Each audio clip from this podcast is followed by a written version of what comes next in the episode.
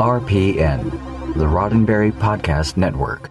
This episode of Mission Log is brought to you by people like you, patrons through Patreon. Wondering how you can support this show? I'll tell you a great place to find out. Patreon.com slash Mission Log. Mission Log, a Roddenberry Star Trek podcast. Episode 333 Shakaar.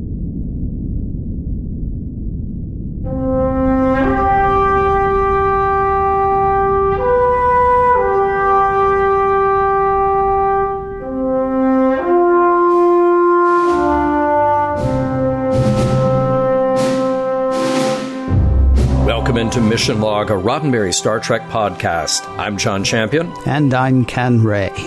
Mission Log is a show with a mission. It's right there in the title.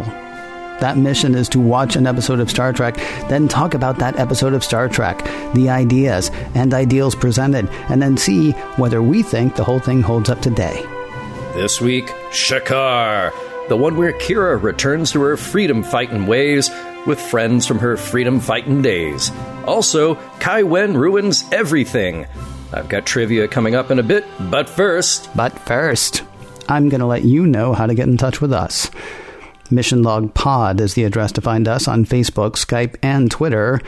If you'd like to leave us a voicemail, we would love to hear your voice. 323 522 5641 is the phone number to call. 323 522 5641. Our email address is missionlog at roddenberry.com. Our show website, including discovered documents, is at missionlogpodcast.com. And please do remember, we may use your comments on an upcoming episode of Mission Log. Uh, John, lots of new faces in this episode of Deep Space Nine. So many. It's like I could do a trivia thing about all of these new faces. Well, you see, I was going to say, unless they were every single one of them newcomers, I would imagine there's a tremendous amount of trivia. Yeah, uh, we're going to focus heavily on guest stars, but you know what? We'll do the other stuff too. Trivia for Shakaar. Well, this episode was written by Gordon Dawson. So, way back in 1969, Gordon had an uncredited role in Peckinpah's The Wild Bunch, and soon after that, he was working as a writer, then a producer in TV. And one of the shows that he did was Brett Maverick back in the early 80s. And it so happens it was on that show that Gordon gave a writing assignment to a young guy looking for a break, Ira Stephen Behr. Now, this episode is Gordon's only on screen credit for Star Trek, but he did an uncredited polish on the script for Profit and Loss. Today's episode was directed by Jonathan West, and we've mentioned Jonathan before since he was a director of photography on TNG for most of the episodes after Marvin Rush left. Jonathan then moved over to DS9, but it was on TNG that he got his first directing gig with Firstborn, and while this is the first of his directing credits on DS9, he will go on to direct five more episodes. Now, you know, I love location shooting, and in this episode, we have a great deal of it, all accomplished at Bronson Canyon and the caves therein at Griffith Park. Extremely convenient to Paramount since it's right up the street in Los Angeles. We've seen it used numerous times before on Star Trek and other productions. Just a few episodes you might remember being shot there Darmok, The Inner Light, and Ensign Ro from TNG, or you can go way back to TOS for This Side of Paradise and Bread and Circuses, all of those just being a tiny fraction of the times Bronson was used. All right, Ken, you mentioned the cavalcade of guest stars this week. Well, of course, we say welcome back to Louise Fletcher as Kai Winn. And then we meet the Vulcan Syvar, played by Sherman Howard. And he's one of those constantly working actors you've seen or heard a hundred times before, even if you don't remember the name right away. He was Lex Luthor in the short lived Superboy series. He had guest appearances on Seinfeld, Quantum Leap, and more. Feature film credits include Day of the Dead and Lethal Weapon 2. His voice credits are far too numerous to even get into. And Ken, this one is for you. He had a short recurring role on Max Headroom. He was Simon Peller. And he will be back for one more on screen trek in Voyager. And he lent his voice to the Star Trek Armada video game. William Lucking is Pharrell. So many credits for William, going back to the mid 60s. He's been in feature films like The Limey and Red Dragon, all the way to TV shows like The Partridge Family, The A Team, Knight Rider, and Voyagers. He was Piney on Sons of Anarchy, and he had multiple non recurring roles on Murder She Wrote. That doesn't even touch the numerous other credits like miniseries he has to his name. Seriously, he works all the time. William will be back for two more episodes of DS9, then once on Voyager. Diane Salinger is Lupaza. Now, she might not be a household name, even though she is related to Pierre Salinger, that was JFK's press secretary.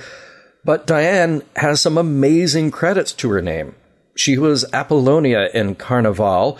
She was in the movies Batman Returns as the Penguin's mother, in Pee Wee's Big Holiday, and one of her very first professional roles ever was as Simone in Pee Wee's Big Adventure.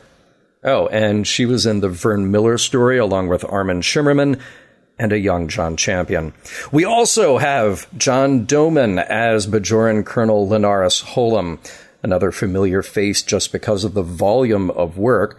Now, John didn't start his on screen professional acting career until the early 90s, but he worked steadily ever since. Everything from voices on Beavis and Butthead to recurring roles on Oz, ER, Law and Order, and Gotham, in which he played mobster Carmine Falcone, and he was also Commissioner Rawls on The Wire for six years. This is his only Star Trek appearance. In the title role, we have Duncan Regehr as Shakaar. Duncan has one of those overachieving backgrounds that makes you wonder how he did it all. Champion figure skater, boxer, Shakespearean actor. He even had a cable talk show when he was 14 and a radio show when he was 16. He's turned up in a ton of on screen roles. Genre fans might know him as Dracula from Monster Squad. He was Charles on the V TV series. He even played Zorro in that TV series from the early 90s. Oh, yeah, and he's also an award winning artist who has the distinction of the lifetime title of Royal Canadian Artist for his achievements in that field. Uh, just in case you weren't feeling like you've done enough with your life. Uh, we did see Duncan once before in Star Trek when we covered TNG's Sub Rosa. Of course, who could forget that he was Ronin in that episode? And he will be back twice more as Shakaar on DS9. It is Kai Winn. Exactly, as you have seen her before. Prologue Commander Sisko and Miles O'Brien are playing darts in Quarks. Well, Sisko is in Quarks, O'Brien is in the zone, hitting bullseye after bullseye, possessed of the feeling that he cannot lose. Sadly, he can't win this round, with Sisko called away. There's a call from the Bajoran Provisional Government. Call complete, Sisko goes to tell Kira the news. The first minister of the provisional government has died. His replacement, Kai Winn. Act 1. Odo and Kira are going over security issues for Deep Space Nine. Well, Odo is. Kira is distracted by Kai Winn's ascension to power. Spiritual leader and running the government? The First Minister gig is just temporary, though she's running unopposed for the next six year term for the position. Odo thinks Kira's distrust is tied to the death of Vedek Bareil, though Kira says it's more than that. She can't help feeling that if given power, Winn will never let it go. Odo says Bajor seems to disagree, and Winn is seen as the hero who brokered peace with the Cardassians. Of course, that was Bareil's doing, but Bajor doesn't know that. Kira can't see how Bajorans could hand over their freedoms to Winn, though Odo says one of the hazards of giving people freedom of choice is sometimes they make the wrong one. Back in her quarters, praying for Bareil, Kira gets a surprise visit from Kai Winn. She's surprised to see Kira still mourning Bareil's loss. It's been three months. Kira calls Winn out on not letting Bajor know Bareil's place in the peace treaty with Cardassia, though Winn says Bareil did what he did for the good of Cardassia, not for his own glory. Anyway, down to business. Planning season is coming up in the Rakantha province in about six months. Been a few years since anyone cared since the Cardassians wrecked Rakantha, one of Bajor's most productive agricultural regions during the occupation. But Bajoran scientists have figured out a way to reclaim the soil.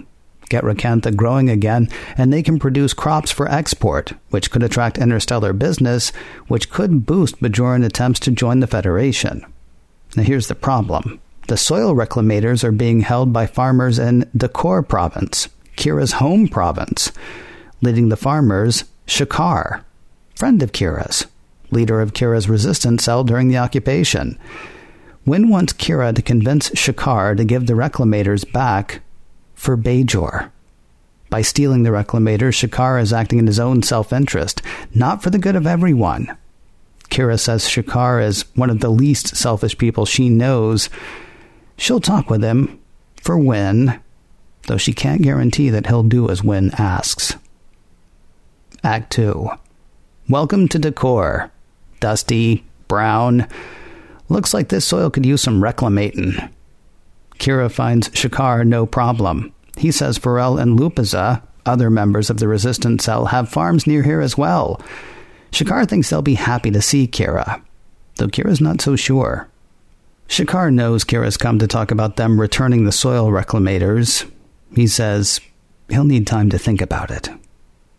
Things do go well, though. Lots of laughs with the former comrades, though on the topic of the reclamators, they're quite serious. As far as Furel and Lupus are concerned, the answer on returning the machines is no. Later, when Shakaar and Kira are alone, he explains the situation. They waited three years for the reclamators, finally got them two months ago, and were told they would be theirs for one year. Then, as soon as Winn became First Minister, orders came to return the reclamators for the Rakantha project. Kira argues that that's a good project. Exports, galactic standing. But Shakaar's not interested. She's talking about exports while he and the others are trying to feed the people of Dakor. Kira suggests a meeting. Shakaar can meet with Winn and talk over the situation, try to reach a compromise. He doubts it'll help, but he'll do it. For Kira. Act 3 Winn is visibly disappointed in Shakaar's decision to hold on to the reclamators. Kira argues in his defense. If Wynn would talk with Shakaar, would see the work that they've done in Dakor, she's sure that they could find some sort of compromise. Frustrated, Winn says Kira can tell Shakaar that they can meet. Then Kira can go back to Deep Space Nine. Kira offers to act as intermediary, though the First Minister says that won't be necessary. Tell Commander Sisko I said hello. When you leave Bajor and go back to Deep Space Nine. Back in Dakor, Shakaar says he'll be interested in hearing what Winn has to say, though she's not getting the reclamators back. What she has to say, though, you're under arrest. Oh, not directly. Under her direct orders, a group of Bajoran security officers have come to the farm to take Shakaar into custody. Shakaar says he'll come along quietly, though he does not. He takes out one guard while Kira takes out the other. Preparing to take off, Shakaar makes sure Kira knows what she's getting into. What happened with the guards can be explained away. Heat of the moment stuff. If she goes with him, though, she's in it. Shakaar says Kira can go home, but Kira says she is home, and she's been lied to by Winn for the last time. Act 4.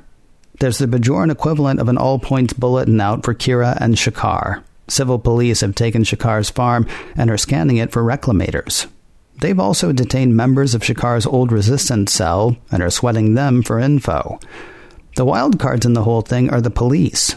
A lot of them were resistance fighters too.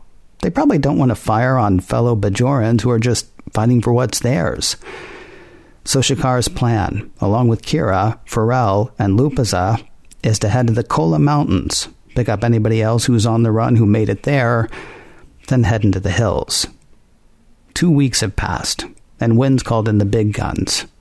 That is to say, she's asked the emissary, Benjamin Sisko, for help. See, Shakaar's resistance to her orders is starting to spread. She's had to declare martial law and suspend local government in the hill country to try to restore order. She didn't really want Sisko to know that, but he does. He also knows that support for Shakaar's resistance is growing all over Bajor. Winn says she doesn't want this to divide her people. Sisko suggests withdrawing her troops then, which she says she will do. if the Federation would supply a peacekeeping force in their place. Sisko's not interested in hunting down and bringing in Shakaar for Winn. She says it would help solidify the relationship between the Federation and Bajor. She also says that if Bajor can't rely on Sisko's help, maybe Bajor will just withdraw its application for Federation membership. Wow, overreact much? In fact, Sisko says everything Winn has done since this whole thing started has been overreaction. She's called out the militia and is risking civil war over a couple of soil reclamators. But that's not what it's about. When someone like Shakaar can defy the law and escape punishment, Winn says it's then that society can descend into chaos. This is a test, a test by the prophets. They want to see whether she can live up to the roles that they've given her as First Minister and Kai. And she will not fail them. She will stop Shakaar by any means necessary. Cut to Shakaar, Kira, and company fleeing the Bajoran militia in the hill country. It looks like Shakaar's freedom fighters may actually have to fight. Though with moments to spare, Kira fools the malicious sensors into thinking the rebels are somewhere else. That was a close one. Shakaar and his people can't keep running forever. And so, new plan. They'll lead the Bajoran militia into a canyon, no way out, and Shakaar and company will be waiting. Act 5 on a ridge, Shakaar and company stand, guns at the ready, aimed at the militia below. Ready, aim, nothing. They were ready to fire, but Shakaar is not interested in killing his own people. He reveals himself instead and goes down to talk to Colonel Lenaris Holem, current leader of the militia chasing Shakaar, but former resistance leader. They know each other by reputation three things they have in common. They were both resistance, they're both good fighters, and neither wants to see Bajor plunged into civil war. Shakaar says he wants to lead his people out of this situation. He wants to take them home. Lenaris says that won't be possible, though Kira says they will have to find a way to make it possible, which leads us to the office of the First Minister. She's glad to see Shakaar in custody until she learns he's not in custody. Lenaris has escorted Shakaar to the city, where he plans to enter the election for First Minister.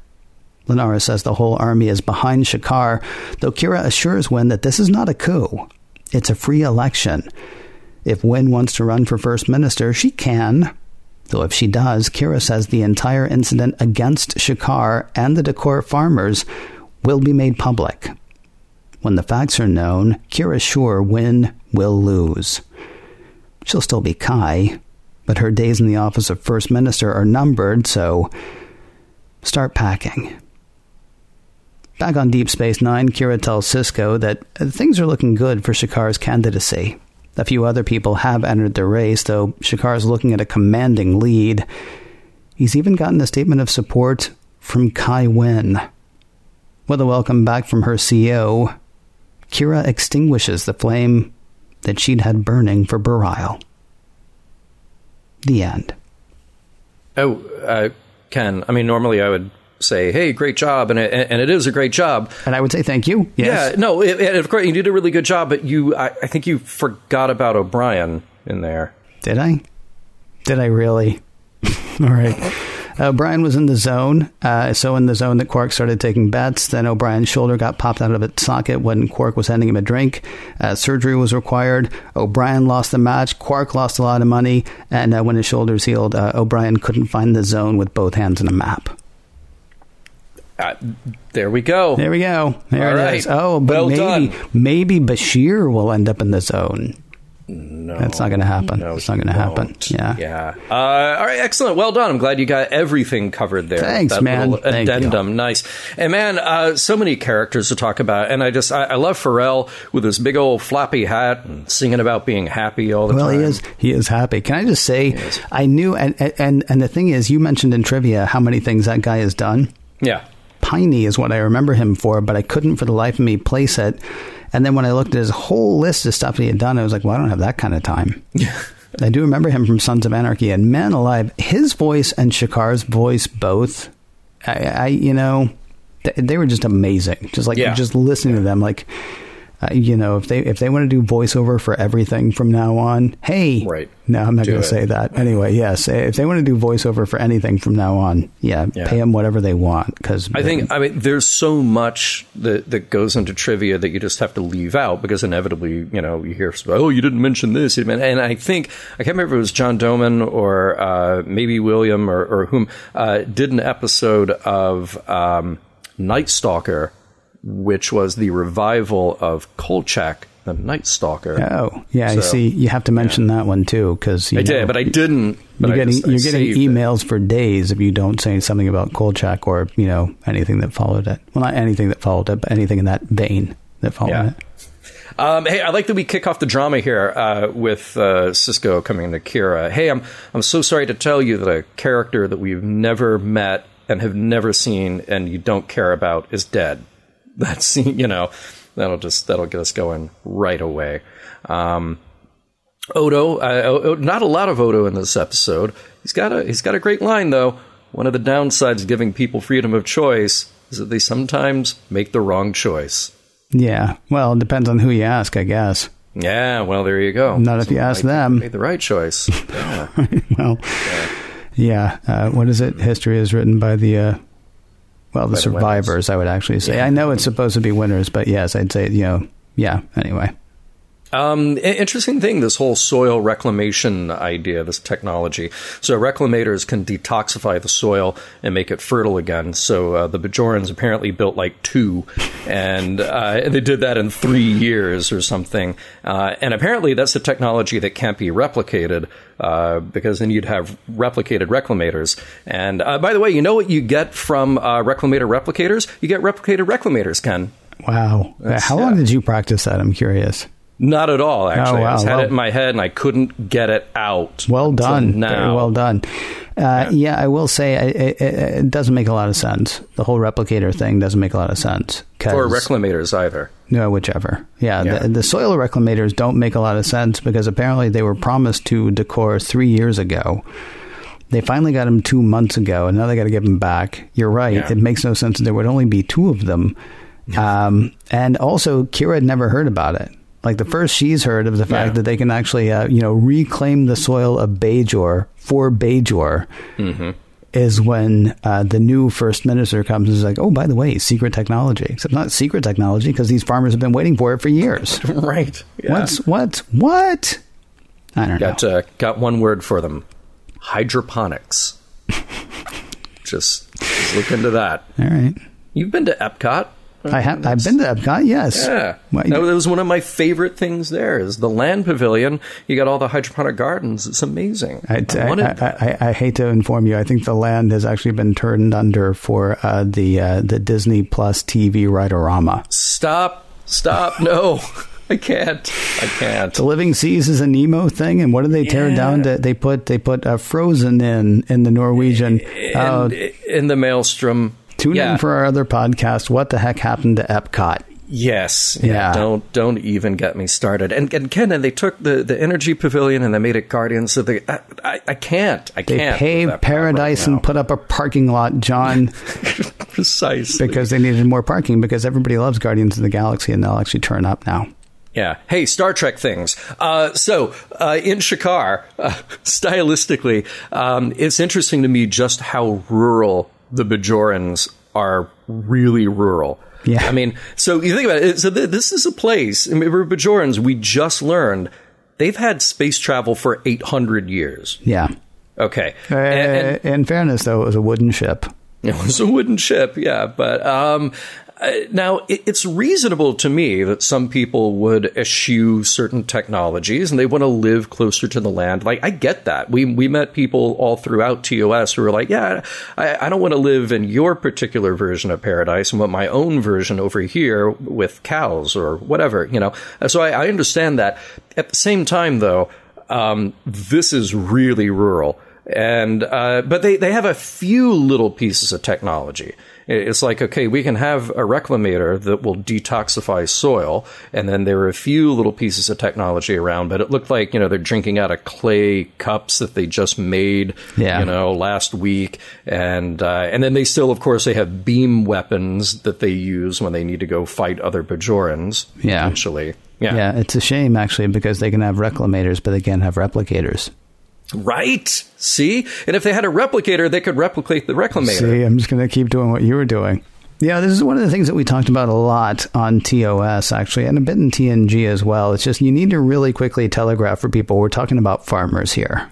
Yeah. So how are we going to do that? Well, we're gonna we're gonna go to the like a set of Gunsmoke, and like put a character that we know in that, right? Yeah. Because you're right. I mean, go back to what you were saying about uh, the land, about Epcot and hydroponics. I got to figure, even if Bajor is Bajor, and and it is by most accounts, even if Bajor is Bajor, things have advanced enough that their their farm would not look like a place that Marshall Dillon would have to ride to to find out like who robbed somebody. You you would think not. Um, It's my- shorthand though. It's shorthand for yeah, we're talking about farmers now. So It is, yeah, yeah. Uh, I, I think I've mentioned on the show before. So my grandfather was a farmer. My dad was raised on that farm, and he retired. Uh, my grandfather retired around the time I was born, a little bit after, but they still owned the farm and still used it uh, and leased out parts of it. But but even then, it's like okay, well, you, you got trucks and, and you got an automated milking system for the cows and Right. uh, there's a TV in the living room.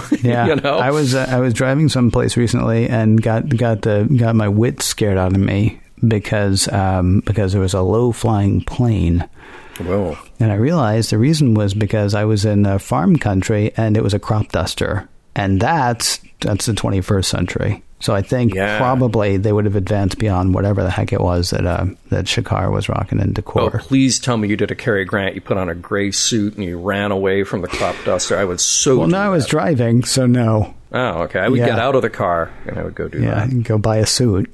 And then hope they were still there when we get back. Hey, uh, uh, shout out, by the way, uh, Miles O'Brien, uh, spending a good bit of time in this episode in the zone, though he doesn't end up there. I don't know if you noticed, though, John, uh, going at one point for his 47th straight victory. Whoa, Which hey. one? 47th. Golf clap. Golf Yeah, clap for you go. that. Nicely done. Um, I, honestly, though, uh, that whole bit with O'Brien, I don't know if you felt this, but when he hurt his arm the first time, or the, his shoulder the first time around, I, I thought it was a bit. Yeah. Like, and honestly, I expected a scene later in the show where, like, he paid off Bashir, or said, like, "Oh, I'm so glad I'm not, you know, Quark's little dart playing monkey anymore." Or he know? just put all of his money on the Vulcan. yeah. Oh, there you go. See, That'd be good. Yeah, not Yeah. not dishonest at all. yeah.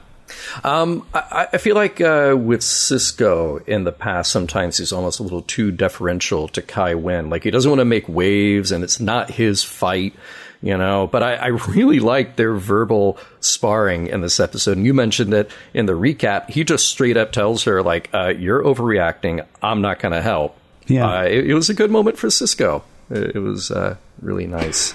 Well, I mean, he is doing what I mean.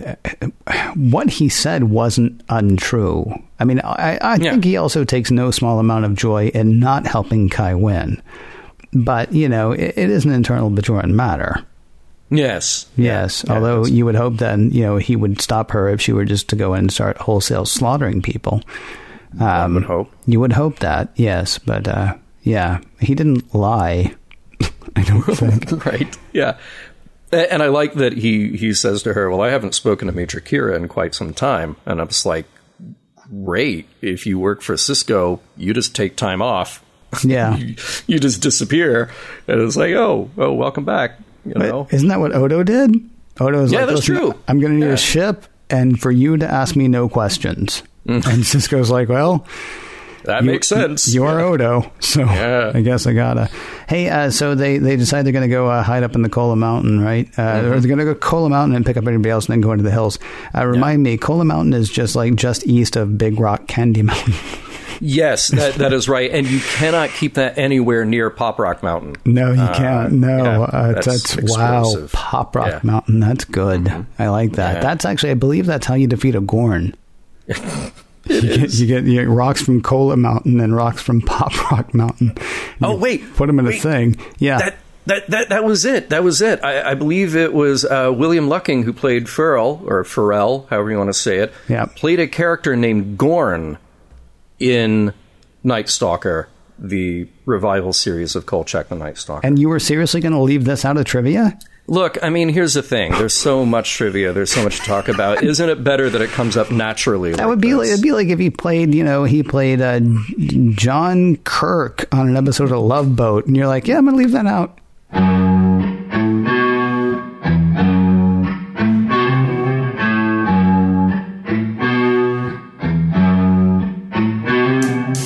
What do you get when you cross Cola Mountain and Pop Rocks Mountain? I do not know, but urban legend tells us that it is not good.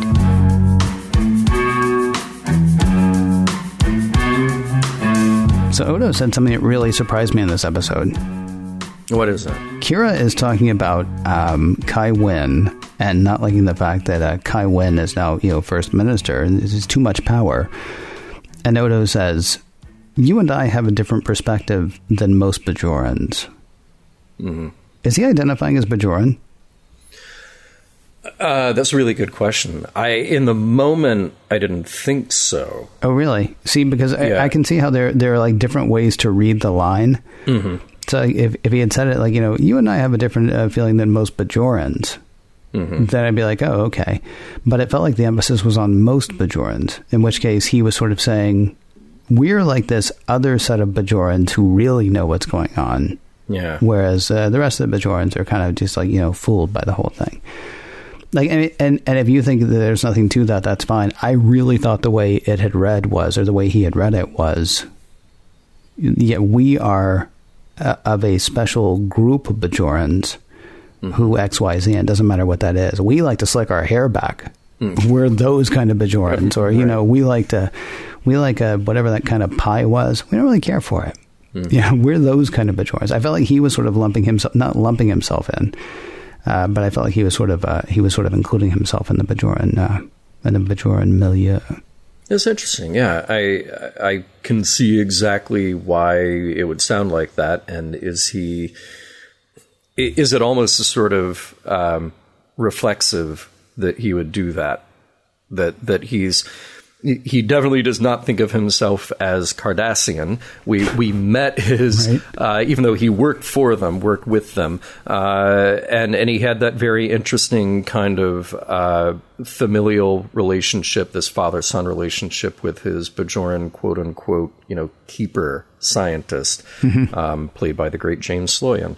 Um, so maybe, maybe that is just sort of like almost a subconscious thing that that he kind of reverts to that. Well, this is the form that I take. I'm in this quasi Bajoran look that I modeled myself after the scientists who were studying me. Right. And I mean, uh, DS9 is a Bajoran station, and of course, Mm-hmm. we know he has the feels for Major Kira, who I, I don't know if you know, Bajoran. Really? Yeah, I know. So that's with the whole the, the nose with the thing. Yeah, They the don't play it. They don't play it a lot, but she is. Yeah. Yeah. Interesting. Would have would have never guessed. Um, yeah.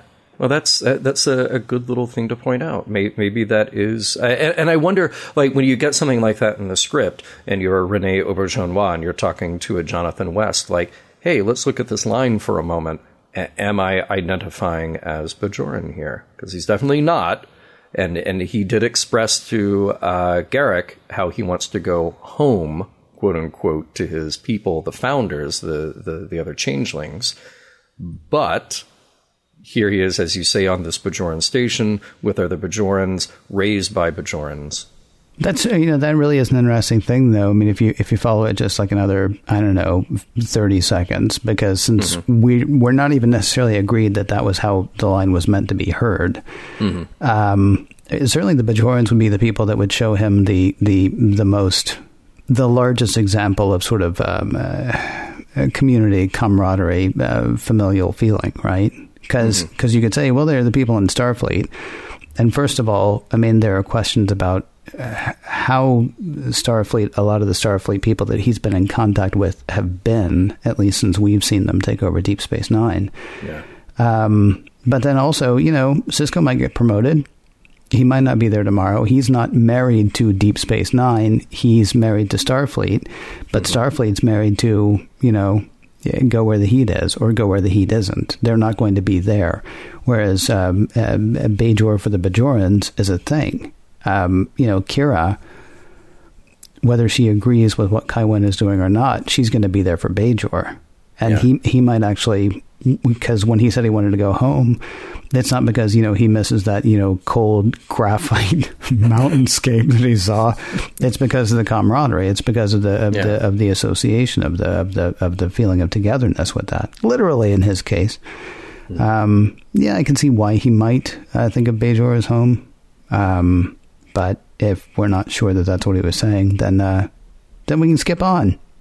Yeah, all right, well, let's move on a little bit. Let's talk about other Bajorans. Let's talk about, oh, let's talk about Kai Winn for a moment. Okay. Uh, she who comes on screen and, and I feel a cold chill. Because, man, I, uh, do you remember uh, sometimes we would do the lightning round on the live show? We'd ask who's your favorite Star Trek adversary, and uh, a good number of people say Kai Winn. I'm like, wow, but uh, she's she's no Gul Dukat. She's no Borg. She's no, and wow, boy, Oh, she's just- a thousand times. She's worse than Gul Dukat, I think. Oh yeah, oh yeah, and she she's just I, I see her come on screen and I just oh, oh boy we're we're in for it. Um, she says about Bareil to Kira. She says, "Well, well, Bareil left us to walk with the prophets." Um, it- it- sort of glossing over the idea that she was pushing for and sort of manipulating Bareil into this feeling that he had to stay alive in a very dangerous way to help her win this uh, peace treaty. Right. Um, yeah, and then he was just uh, carrying out the will of the prophets in, in order to justify his not getting any credit for the success of the peace treaty. Oh no, no, no! You you should know. Anybody who loved him would know that he didn't want any credit for it, and blah blah blah. All the way through the episode, anything that comes out of her mouth they do an amazing job in this show, and I mean DS9, but specifically this show, uh, of showing you how through Kai Winn you can use religion and belief to justify anything, to justify any position. And yes, and, and I know that Kai Winn's motivator is power because she either has power, wants to keep it, or she is out to gain more power. But religion is the bludgeon that she uses against others and uses to protect herself. Anything that comes her way that is a challenge, she can deflect by saying, like, oh, well, well, that was the will of the prophets.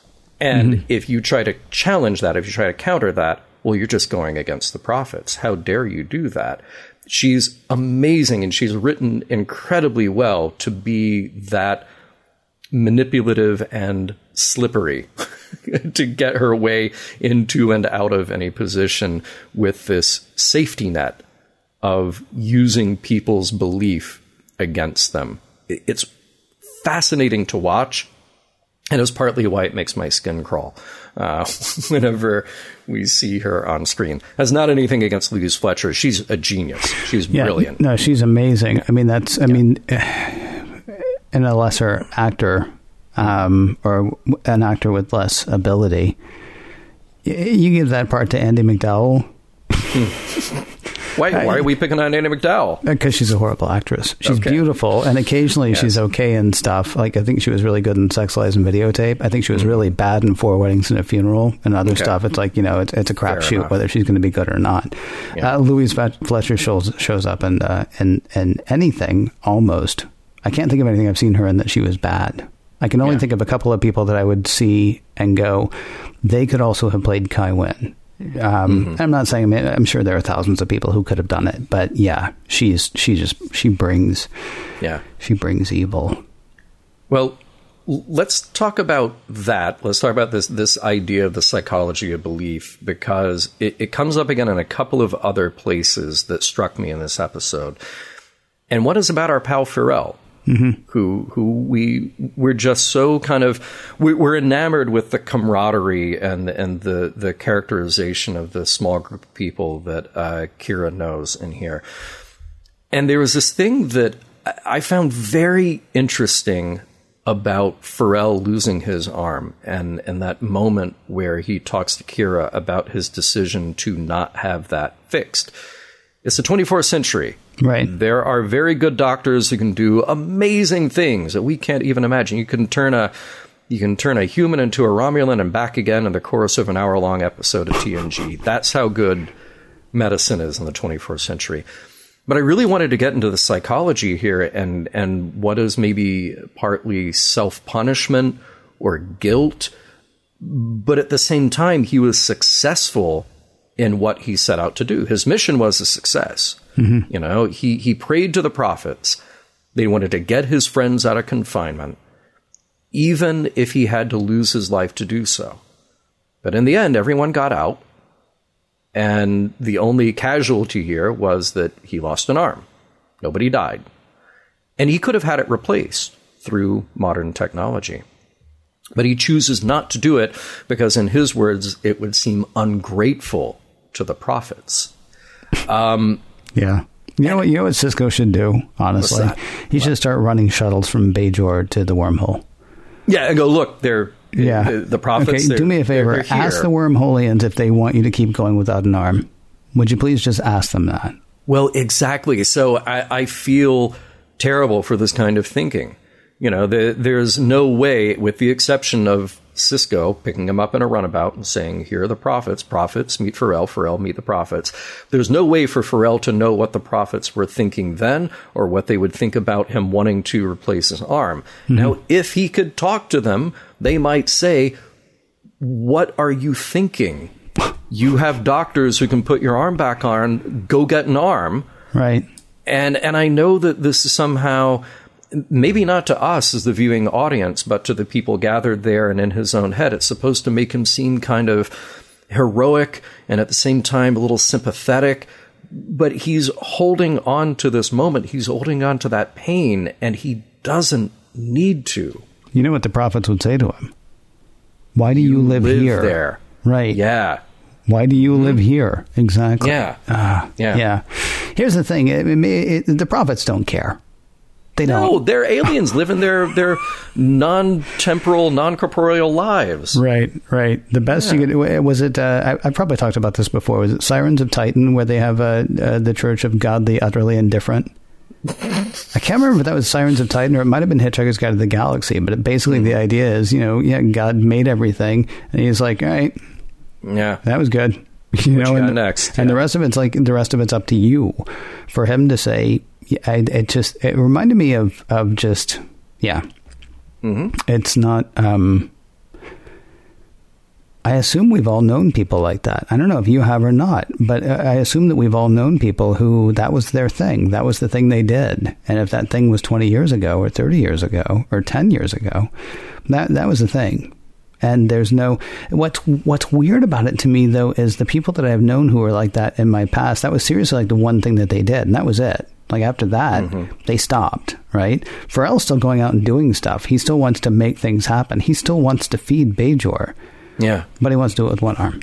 He could do it better with two arms. He could do it better with two arms. And I don't yeah. think the prophets would be like, well, he's he's forgotten who we are. I think the prophets would actually be like, I'm sorry, and you were, and I would know yeah. you from because that's I mean that's how the prophets are. That's you know, it's like it's it's Sisko, uh, Quark, and the Grand Nagus. That's they're the three that the prophets have talked it. to in the past decade. That's it. Yeah. So. Yeah.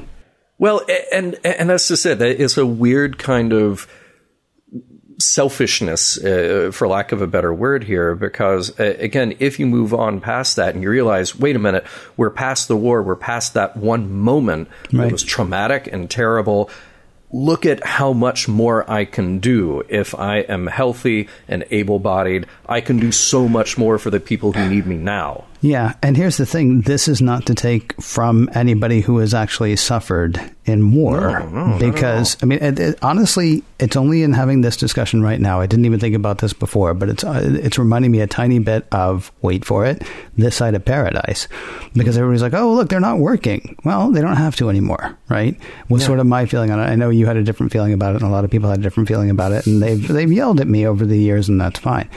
I, he it, it, does not take anything away from your willingness to sacrifice if you actually do well later. It doesn't take away from what you did if you make yourself better after that. To to stay in that place for no better reason than because it feels like it would be disrespectful to not stay in that place. Because here's the other thing, and pardon me for using this term, it's going to sound callous. I don't mean to. He's wearing it on his sleeve. Yeah. Hey, I lost, uh, you know, I lost an arm saving you. Yeah, well, you know, I could actually take you someplace where you could have another arm, No, no, no, no. and I would, and I would still be grateful to you, and it would, it would, it would not lessen anything that happened. Yeah. It was kind of, yeah, it was, um, it was troubling. Yeah. And, and by the way, before we move on, I, I don't want anybody to think that I am solely coming down on this religious or quasi religious belief aspect of this episode, because I also thought that there was a nice little parallel with the Vulcan, Syvar, playing darts with O'Brien. Because he is so ready to just use logic so he can win because O'Brien hurt himself. So instead of just saying like, "Oh, hey, I'm sorry you hurt yourself. Uh, we can stop. We'll play again sometime. I hope you're all right." He he's just like, uh, "Oh, good, you're hurt now, so I win." So literally, I don't make the rules. I just follow them. Now pay up. And we've seen this before with other Vulcans we may have met who are just so adept at bending logic to fit whatever the outcome is that they should be. I'm not comparing this specifically to Furel, but we were talking about Kai Winn before in this and her ability to bend the belief system to fit whatever outcome she wants or whatever she's trying to generate, in this case, a civil war. Um, you know, but here's uh, Syvar doing the same thing in this situation. Vulcan, who shouldn't care about uh, possessions, shouldn't care about winning in this case, but uh, oh, if the logic is on his side, sure, we'll take that payout any day of the week. That you were able to pull something worthwhile out of the O'Brien storyline. You, my friend, are in the zone. I'm in the zone.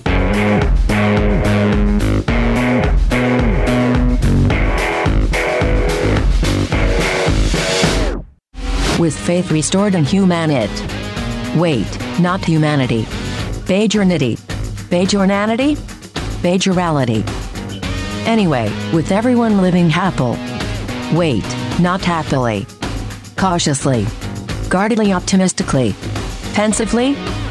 Anyway, with things having happened, it is time to see what we can take from Shakaar.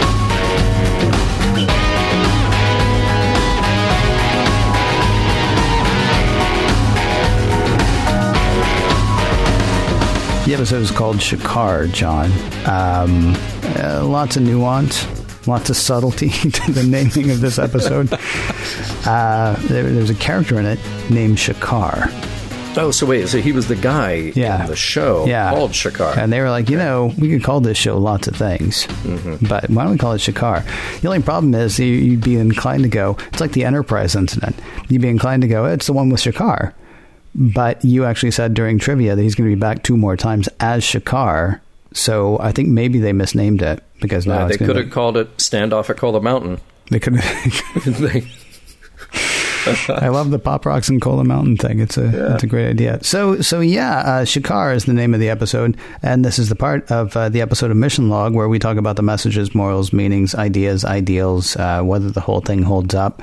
Uh, we'll begin there, I guess. John, uh, uh, Shakaar, does this episode hold up as far as you're concerned? Uh, well, here's the thing. I mean, I, I think we both hit the fact that the B plot has no bearing on anything at all. I don't know though. There was a feisty John Champion who said last segment that he actually saw a little bit of a parallel Well, it's a fun little accidental parallel. Okay. Believe okay. me, they were not thinking too hard about this. Um, and, and, here's the thing: like we all like O'Brien, and now the dartboard is a bit that it feels like the show is committed to. Right. Uh, that that's fine. Like shows have bits; they have recurring bits. I, our show, for one, has recurring bits, much yes. to the chagrin of some listeners. Um, uh, but I'm not sure that it merits the entire B plot here. The, the, this is like a, a, a fine spice that you need to use sparingly throughout the show when you have a bit that you want to revisit. It's like Morn. I've not grown tired of Morn at all. At all. But I've grown tired of the dartboard now. We've seen it like three times. Oh, I love the dartboard. Hmm. I really do. I, uh, there's something about it because they can talk about going off to the holodeck right? Mm-hmm. But that or the hollow holosuite. But we're not going to see the holosuite. And they can stand around and yell Dabo all day long, and we'll have no idea what they're doing. Darts is something that we can actually access as as yeah, 20th yeah. and 21st century people. I think I, I I am actually loving the dartboard thing because it makes much more sense to me than the food thing. I mean, because there are three meals, they don't spend a lot of time you know, having those meals. This is something they can do to sort of blow off steam. I'm, I'm, I'm, I can't believe that this is actually a point of discussion, but I'm, I'm, I'm again you on the dartboard because uh, I, I, think it's a little. Maybe I wouldn't feel that it was overplayed if we just hadn't had a breaking and entering incident to get the dartboard. Like, yeah. Again, I, I feel like we're we're overplaying the significance, and when we do that, it stops becoming as significant down the road. Oh, see, know? here's the thing, though. Here's the thing. This is the poker table from TNG. Mm-hmm. It is. It is 100%. Did you tire of that?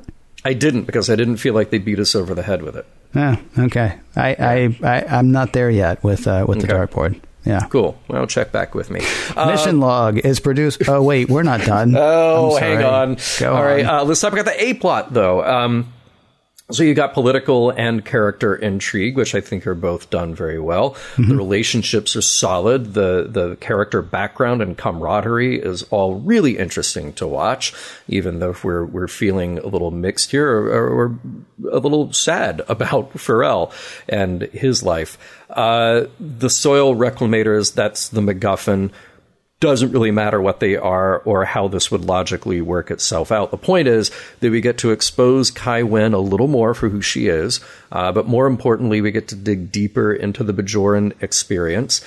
And at least some of them are too smart to be manipulated, and that's great to see. Um, more. Uh, look, I, you, know, more than just that, uh, they are too smart to fight each other, which is nice to see this time this day, at this moment, they didn't pick up their guns and start shooting each other, except for that one guy, but they got rid of him very yeah. quickly. Um, and I know that this isn't how things will go forever and ever on DS9. And I really like seeing Kai Winn be on the losing side, even if it's just for one brief shining moment in this episode. Uh, there's at least some hope there. Um, and the other thing this episode has going for it this cast is knockout. Mm-hmm. I mean, this is a great cast without fail. From the you know the the shortest on screen bits, probably Syvar here, uh, to the the bigger cast on Bajor. they're just all awesome. And I could watch them over and over again, and I'm glad that we have more of them coming up. So, as a production here, I think it's really excellent. Uh, a lot of production value with them being on location. Um, it's really hard to find fault with it there. And, and, I actually did find a message here that I think uh, is a positive one for the episode. But but before we get into that, what what do you think about the show? Oh yeah, uh, uh, production wise, it's absolutely amazing. There's I don't think there's. It's funny because you can tell they didn't have a B plot because there was um, so they have the whole uh, discussion around the table right with uh, with um, with uh, Furel and. Mm-hmm Lupaza. And they have that discussion, and then she's like, "Yeah, well, they're not getting the reclamators back. Now let's have some pie, right?" Yeah. yeah. And then they just cut to uh, exterior, and then later it's Kira and uh, and and Shakaar outside. And normally that's where we go back, and Jake would be like, "No, seriously, I have this freighter captain I want you to meet, right? right? or whatever." Yeah. But there's like so much, uh, like the, the B plot, and the B plot's it's not even a B plot. It's like interstitials. It's like Yeah. it's like a quick Yeah. cutaway. It's like it's like the puppets on Hee Haw. It's like nothing. Yeah. Um, and uh, yes, the stuff with the uh, as a production, uh, acting, uh, even the writing, all of it. I think I think it's I think it's it's it's good. It's an incredibly well produced episode. Um, I'm curious to find out what message you found in it. And maybe it's because I know that things haven't turned a corner here. Yeah. Maybe it's because I know it's all going to go poorly again. Um, I uh, the one thing that frustrates me about the episode is there was no real message to me. I mean, bec- eh, but maybe that's because I know that it, it's going to go bad. I mean, just because we hear that Kai Winn has given you know uh, Shakaar some sort of support, Yeah. we know her to be what she is, and so that's not going to mean anything. That's going to Well- end up being bad. Um, And it's just a matter of you know uh, finding out how, and does Shakaar get to live through it? Yeah. Well, see, I mean, this to me is kind of the good thing about the pretense of the way that we do mission log, where it, we're sort of pretending that this is whenever it was in 1995 that this aired, or I probably have the year wrong at this point because there are so many. Um, where we go, oh, okay, here's where we stopped today. Here's where this episode landed today. And we don't necessarily know what's coming season four, season five, six, seven.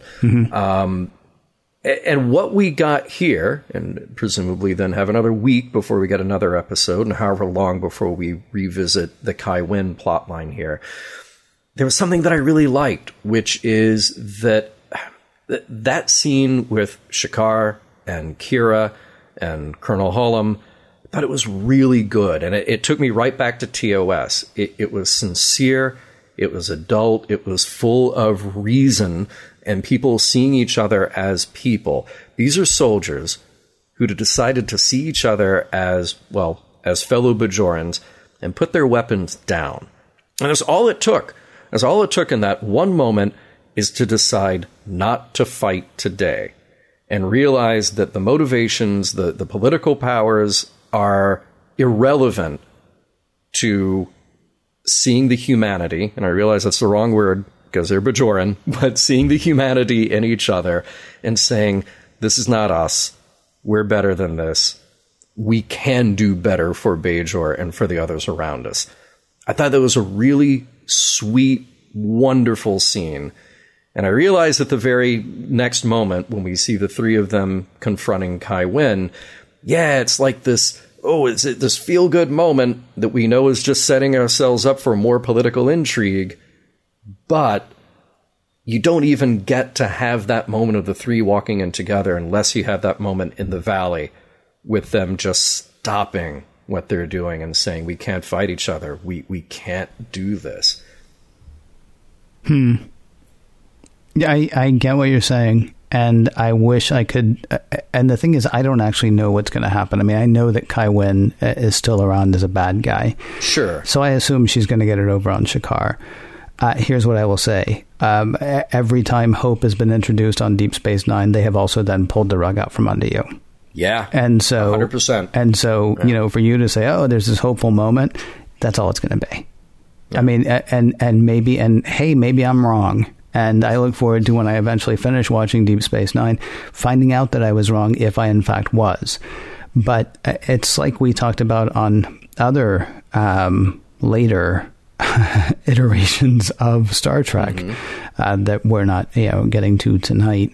Uh, that you're not getting to for like 10 years maybe i don't know but like every time every time they introduce something like hopeful in in a number of different uh, star trek presentations at this point uh, that hope is only there to sucker punch you Yeah. and and and so when I get to the end of this episode, uh, the fact that he was not declared first minister at the end of this episode indicates to me that he's never going to be first minister. If this was going to have a happy ending, they would say, you know, three weeks later or six weeks later or whatever. And he's been named the six year thing, and maybe they don't live happily ever after. Maybe something still bad happens to him, but then you can have that moment of hope. You've still got an ignorant populace out there that's being that's being manipulated uh, largely by uh, by Kai Winn in, in her power. And yes, uh, Shakaar did stand up for a second, and that started to sort of take over. But now she's made you know nice words, and we know that there are a bunch of sheeple out out there that are still going to listen to what she says and follow that way. I know we don't know that, except that's mm-hmm. all Deep Space Nine has given us. Yeah. Is is is oh maybe this will go well maybe this will be good oh look it's just dark and that's as wonderful as the episode is, and this is a wonderful episode, as you say. There are some really good moments in this episode, as you say. Um, I've been hurt too many times before, John. well, uh, it, Ken, I'm just going to send you some Shakaar fan fiction. That's the only way to fix this. That's it. Thank you very kindly for that. Hey, Mission Log is produced by Roddenberry Entertainment. Executive producer Rod Roddenberry. Have you checked out all the podcasts on the Roddenberry Podcast Network? Are you sure you've checked them all out? I'm talking about shows like Mission Log Live, Women at Warp, Priority One, The Trek Files, Daily Star Trek News, and Shabam. Shabam! Podcast.roddenberry.com. If you'd like to support Mission Log directly, that'd be neat. Patreon.com slash Mission Log is the place to do that. And for more Star Trek news and discussion, be sure to visit TrekMovie.com. On the next Mission Log, Facets.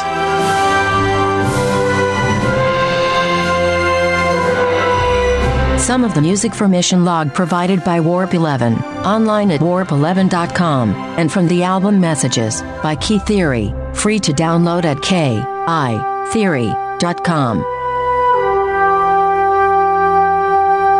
To keep up to date with everything happening with Mission Log, listen to Mission Log Live, available where you get podcasts, and be sure to visit the show's site, missionlogpodcast.com.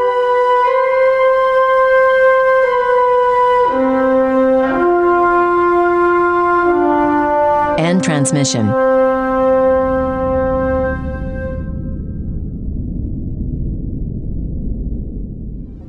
Podcast.roddenberry.com, the Roddenberry Podcast Network.